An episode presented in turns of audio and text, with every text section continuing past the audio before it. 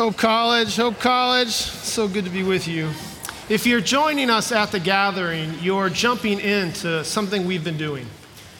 We've been peering over the shoulder of Saint John.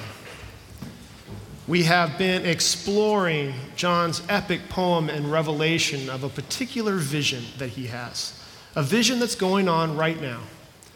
Whether you know it or not, the governing dynamics of reality is a worship service.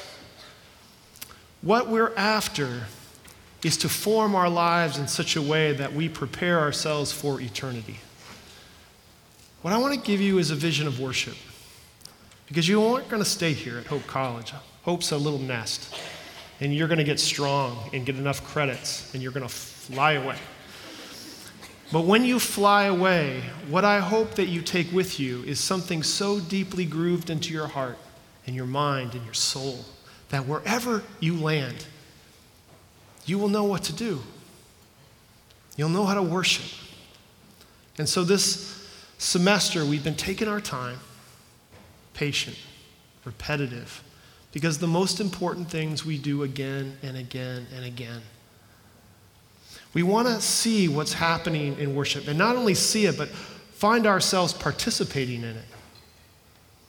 We have seen that worship centers around a throne. Worship gathers a, a great diversity of creatures that has its own harmony and unity around a confession of Jesus is Lord. We have seen how they sing and how they pray and how they proclaim. And tonight, I want us to pay attention to how worship sacrifices. How worship sacrifices. But to do that, we need to get back inside reality. We need to push through the wardrobe and find ourselves in a strange yet familiar world called the kingdom of God that's breaking in upon us even here tonight. And so let us go into that vision again. Let us hear it once more. And if at any time you can help me, I will point to you, and you help me. And we will experience this together. The word of the Lord as it comes to us from the book of Revelation, chapter four. Hear the poet, hear the theologian, and the pastor, Saint John. After this I looked, and there in heaven a door stood open, and the first voice which I heard speaking to me like a trumpet said, "Come up here, and I'll show you what must take place after this." At once I was in the Spirit, and there in heaven stood a, with one seated on the, and the one seated there looks like jasper and carnelian, and around the is a rainbow that looks like an emerald, and around the throne are twenty-four thrones, and seated on the thrones are twenty-four elders dressed in white robes with golden crowns on their head. And coming from the are flashes of lightning and rumbling and peals of thunder, and in front of the burn seven flaming torches, which are the seven spirits of God sent into all the earth. And in front of the there's something like a sea of glass, like crystal. Around the and on each side of the are four living creatures full of eyes in front and behind. The first living creature, oh, thank you, is like a lion. The second living creature is like a, the third living creature's got the face of a human face, and the fourth living creature's like a, a flying eagle, and the four living creatures are full, have six wings and are full of eyes all around and inside, and day and night, night and day, without ceasing. They sing, "Holy, holy, holy is the Lord God Almighty, who was and is and is to come." And whenever the four living creatures give glory and honor and thanks to the one who is seated on the throne, who lives, who lives forever and ever, the twenty-four elders fall before the throne, and they worship the one who lives forever and ever. They cast their before the And they, and they sing, "You are worthy, our Lord and God, to receive glory and honor and power, for you created all things, and by your will they existed and were created." And then I saw in the right hand of the one who was seated upon a, a scroll written on the inside and on the back, and it was sealed with seven seals. And I heard a mighty angel proclaiming with a loud voice, "Who is worthy to break the scroll and open its seals?" And no one was able to open the scroll or to look into it, and I began to weep bitterly. because no one was able to open the scroll and break its seals. And then one of the elders came and said to me, and he said, "Do not weep. See, see, the Lion of the tribe of Judah, the root of David, has conquered so that he can open the scroll and its seven seals." And then I saw between the throne and the four living creatures a lamb standing as if it had been slaughtered, having seven horns and seven eyes, which are the seven spirits of God sent into all the earth. He came and took the scroll from the right hand of the one who was seated on the throne. And when he had taken the scroll, the four living creatures and the twenty-four elders fell before the Lamb, each holding a harp and golden bowls full of incense, which are the prayers of the saints. And they sing a new song. "You are worthy to take the scroll and break its seals, for you were slaughtered, and by your blood you ransomed from God saints from every tribe and language and people and nation, and you have made them to be a kingdom and priests serving our God, and they will reign on earth." And then I looked, and I heard the sound of many angels surrounding the throne and the living creatures. They numbered myriads and myriads and thousands of thousands, singing with full voice, "Worthy is the Lamb that was slaughtered to receive power and wealth and wisdom and might and honor and glory and blessing." And then I heard every living creature in heaven and on earth and under the earth and in the sea and all that is in them singing, "To the one who is seated on the throne and to the Lamb be blessing and honor and glory and might forever and ever." And the four living creatures, they said, "Amen." And the elders, they fell down and worshiped. Friends, this is the word of the Lord. Thanks be to God. Right now, right now, right now, that's reality. That's what's going on right now. That's what John wants us to see. That's the reality he wants to groove into our soul so that at any time and in any circumstance, we can put the needle of truth on our hearts, and that truth will begin to sing a new song. "You are worthy to take the scroll and break its seals, for you were slaughtered, and by your blood you ransomed from God saints from every tribe and language and nation." We see in this vision that God centers our life around his throne. We see that there are the four living creatures and the twenty-four elders and the angels and the myriads and everything in heaven and on earth and under the earth is, is gathering together. We see how they sing these five great hymns. We see how they pray the bowls full of incense, which are the prayers of the saints, and the proclamation, "Do not weep. See, the Lion of the tribe of Judah, the root of David, has conquered." But did you also see? Did you notice? Did you pay attention to the sacrifice that makes all worship possible? You see the Lion of the tribe of Judah, and then John looks. Verse six, chapter five, verse six. "And then I saw between the throne and the four living creatures a lamb standing as if it had been slaughtered. Then I saw between the throne and the four living creatures a lamb standing as if it had been slaughtered." Between the four living creatures, between the elders, between everything, he looks, he's looking for the lion, and he sees a lamb standing as if it had been slaughtered. Friends, what makes worship possible, what inspires Christian community, what makes this whole thing a reality is this lamb standing as if it had been slaughtered. It's critical to notice.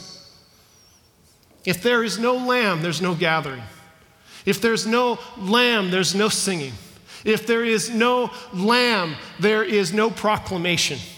If there is no lamb, there is no prayers and bowls of incense. It is the lamb standing as if it had been slaughtered that makes this possible for us to be here. And that what's made it possible is his sacrifice, the lamb standing as if it had been slaughtered. What's interesting to me, what's interesting is that the elder proclaims, "Do not weep. See, the Lion of the tribe of Judah has conquered." And then John is looking for the lion. And we love the lion, don't we? He's majestic, he's powerful, he's graceful. The lion is the symbol of the king. Do not weep. You see, the Lion of the tribe of Judah has conquered. And we love that he conquered, that he has won. It ignites in us a, a, a sense of pride, a sense of even power, a, a triumphalism. And too oftentimes Christians, I think, have been attracted to that conquering language and have taken it into ways that they should not have done, because they actually miss what John sees. John is pointed to find the Lion, and what he sees is the Lamb of God. Look, see, the Lion of the tribe of Judah has conquered. So John looks where the elder tells him to point, and between the four living creatures and the elders, he sees a lamb standing as if it had been slaughtered. The lamb is not the symbol of power, but of weakness. The lamb has no real strength of its own. The lamb is an innocent that is slaughtered. That's how Jesus conquers. That's how Jesus wins. That's how Jesus won. Not by power, but by his sacrifice, his sacrifice. The lamb, when that shows up, and it shows up twenty-eight times in the book of Revelation, every time the word lamb shows up, it is pointing to the reality of God's sacrifice for the world that makes our worship and our Christian life possible. The lamb, of course, is that great symbol of Passover freedom, of removing the people of Israel from slavery. Way, way back in the Old Testament, the people of Israel were slaves to Pharaoh in Egypt. God sends Moses to Egypt and says, "Let my people go free." Pharaoh says no. And so God sends ten plagues. And the final plague is the angel of death taking the firstborn son from every Egyptian, even Pharaoh himself. And the Israelites were asked to put the blood of the lamb over their doorpost, and the angel of death would pass by. Passover. That's the context of this idea of the lamb. The lamb is the symbol of God's passing over uh, on that, on that awful, awful night that helped inaugurate the people of Israel to go free. And ever since then, the lamb has been a symbol of freedom, a symbol of sacrifice.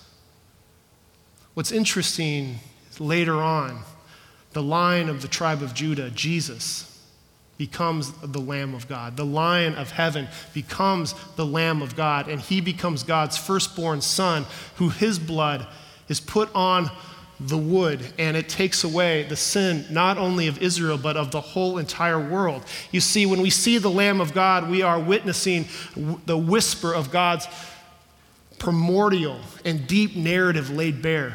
A long time ago, God created a world, and it was good. It was knit together in justice, fulfillment, and delight with God and with each other, with ourselves, with all creation. And then through disobedience, sin comes into the world, and God cannot dwell in sin. And that which was full of harmony was shattered into a billion pieces. But God so loves the world, and he made a promise, a covenant that says, "I will bring salvation to the world." And so he makes a people through Abraham, which is to become Israel. Part of Passover was God keeping God's promise to himself to bring that people out of Egypt and bring them into a land that he had promised to give them, a plan where they could flourish and multiply and experience his joy and his deep community. And so God gives them the law. He gives them prophets. He gives them a king, David, and he sets them up for a new life. And this people rebelled again and again, but God kept coming back, kept coming back, kept coming back. God keeps coming back.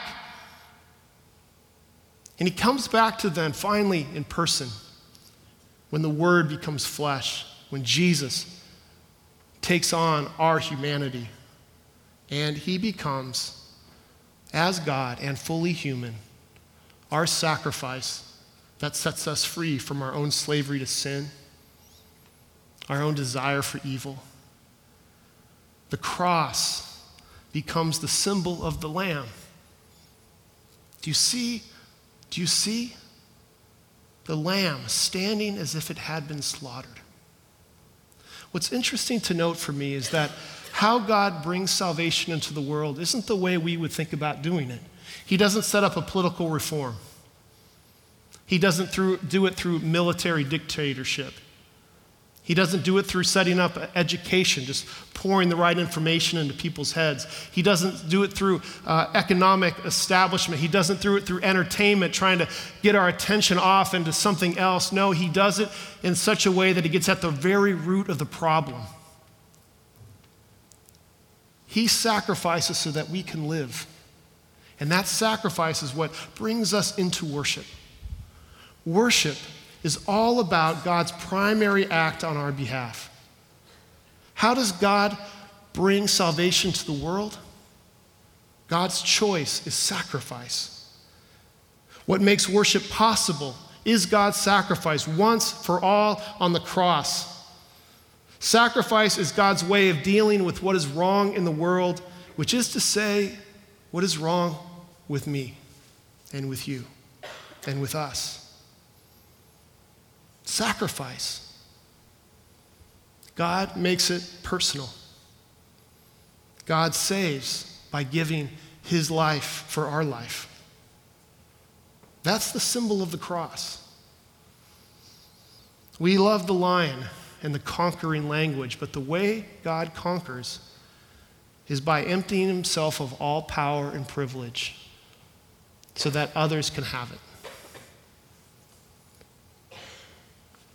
What would it look like on our campus or our country if we as Christians took that seriously? What might change? Is there a way that you can sacrifice at Hope College? Maybe your reputation, maybe some of your privilege, maybe some of your habits. I don't know. But I want to ask the question. Is there anything that God is calling you, you, to sacrifice? Because the way of the cross that leads to life is God's choice that inspires how he will make all things new. But notice if you're, if you're wondering about the sacrifice, what that looks like, pay attention to the whole phrase. The elder says, "Do not weep. See, the lion of the tribe of Judah has conquered." He's looking for a lion. He's looking for the lion. Where is the lion? And then he sees a lamb standing as if it had been slaughtered. Standing as if it had been slaughtered. He sees not only a lamb, but he also sees one that had been hurt, one that had been bloodstained, one that had been opened up. His scars are still there. This is a resurrection image. We can sacrifice because of what God has accomplished on the cross, but not only the cross, but also the grave that is now empty. He sees a lamb standing as, as if it had been slaughtered. He sees the resurrected Jesus. This is the same one who John sees earlier in chapter one. Then I turned and, uh, and there I saw before, uh, between the seven candles, one whose head and hair was as white as white wool, white as snow. His eyes are like a flame of fire. His feet like burnished bronze, refined as in a furnace. And his voice is like the sound of many waters. It's the only place where Jesus is physically described in chapter one of Revelation. But later on, we see him described again as a lamb standing as if it had been slaughtered. It's amazing, this resurrection image. The lamb that was slaughtered is alive. This is a world where the resurrection has taken place. But what's interesting to me is the lamb still bears the wounds of sacrifice. The lamb still carries the scars of the cross. And this is significant. In Saint John's vision of eternal worship that's going on all the time, right now, Christ the risen is there. And as he is there, he still carries right now the wounds, the scars from his cross. There's that great moment in the resurrection story when Thomas says to those that have seen Jesus, "I don't believe you. Until I see the marks in his hands, until I put my hand in his side, I will not believe you." And then Jesus shows up in front of Thomas and says, Thomas, put your fingers here. Touch them. I'm real. The, the wound, put a hand here. It's real. The wounds of Christ are his identity.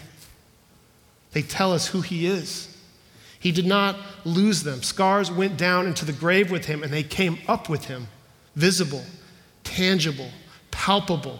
Rising did not remove them. He who broke the bonds of death kept his scars. And I've always found that comforting. In fact, it keeps me a Christian. I don't know if I could believe in the God of Christ if that Christ hadn't resurrected, but also that Christ didn't still carry his wounds. You see, with Jesus' scars is an invitation to come into worship with our wounds. When you become a Christian, you still bear the suffering marks of your life. But the good news is that God meets you in them saying, put your hands in my wound. Can there be real joy without first knowing sacrifice and suffering? I don't know. But the fact that right now the lamb is standing as if it had been slaughtered is critical in our faith. It means that we can bring our wounds to a God who is wounded. Life happens. It isn't always clean. We come in with scars into this chapel, into your day. Scars that are both visible and, and many that are invisible. And the suffering's real, and you carry the questions, the doubt. And here, even in worship, we're met by a conquering lion who is at the same time the Lamb of God. And when Christ comes to meet us here, he comes with his own marks of suffering. I don't know why God lets so much go unchecked. I don't. I struggle with it. John, I don't know why God let your dad die early. And Abby, I don't know why your friend has cancer. Jennifer, I don't know why God allowed your son to get sick. I don't know why. I can take it to prayer, but I don't have an answer. But what I can do is come in here with you to a place where God's sacrifice gives new hope and new life. I can come into a place where I can bring my scars to a God who has his scars. I can worship that kind of God, a God that shows up, a God that bleeds, a God that gives all of humanity hope. I don't know what your suffering is like, but in worship, we're met by a God who does. In worship, we remember and proclaim that the Lion of the tribe of Judah has conquered by becoming the Lamb of God. Friends, worship sacrifices. But the good news is it is God's sacrifice that makes worship possible. He's not asking you to be him. He's asking you to receive him. Here at this table, we are reminded that God makes it personal. Here at this table, we are reminded that suffering is actually the path to new life. And if you come in tonight with some suffering or some questions like, I just don't know why God allowed that, I want to invite you to this table and to bring that question here. Because here's the good news, is that God is here. Call it the Lord's Supper. Call it communion. Call it Eucharist. Call it real presence. Call it what you want, but come here and receive the Lamb standing as if it had been slaughtered.